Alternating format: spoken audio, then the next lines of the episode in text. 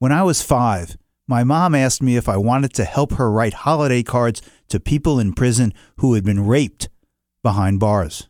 I'm Lily Ledbetter, and this is a Civil Liberties Minute with ACLU attorney Bill Newman.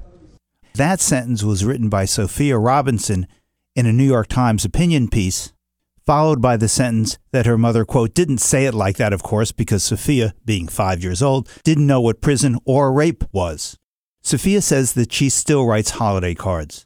Those cards, she says, make some prisoners smile and others cry because they didn't think that people on the outside cared about what was happening to them.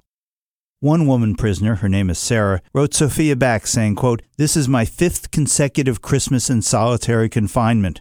I made a little Christmas tree out of a magazine and set up my cards around it to remind me that I am not forgotten. Near the end of her piece, Sophia wrote, quote, At first, some of my friends worried that I might be writing prisoners who had done horrible things to someone else. But then we talked about that, and we usually agree that the point of these cards isn't why people are in prison, it's that they've been abused while there. And that's never okay. Sophia Robinson, we should note, is an eighth grader at the Episcopal School of Los Angeles and now is 13 years old. The Civil Liberties Minute is made possible by the ACLU because freedom can't protect itself.